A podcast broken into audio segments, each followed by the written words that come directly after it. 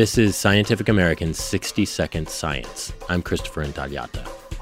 If you have heart disease, your doctor might tell you eat more vegetables, a tactic that has limited success. Getting people to change their diets is actually pretty hard. So these are lessons I would give over and over again, and I would think, why is this so hard to do? Jennifer L. Smith is a nurse researcher at the University of Kentucky who now has a preliminary answer about why change is so hard.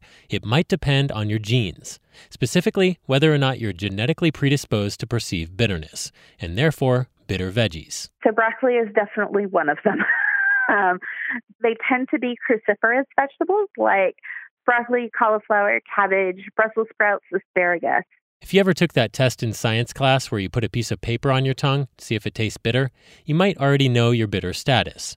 What Smith did is take saliva samples from 175 adults known to be at risk of cardiovascular disease. She then did a genetic test to determine whether they had a copy of a bitter taste gene variant. She also had them fill in a questionnaire about their eating habits. After controlling for factors like age, gender, income, and so on, Smith found that people with a copy of the bitter sensitive gene variant were just 40% as likely to report eating a lot of veggies, as were folks without the gene variant.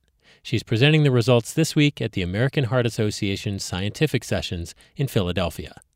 If these findings hold up to more testing, Smith says, perhaps doctors could advise patients with this gene variant to avoid the most offensively bitter veggies, but to try the others. Or perhaps certain herbs and spices might counteract the bitterness, she says.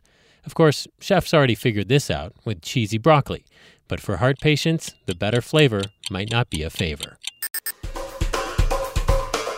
Thanks for listening. For Scientific American's 60 Second Science, I'm Christopher Intagliata.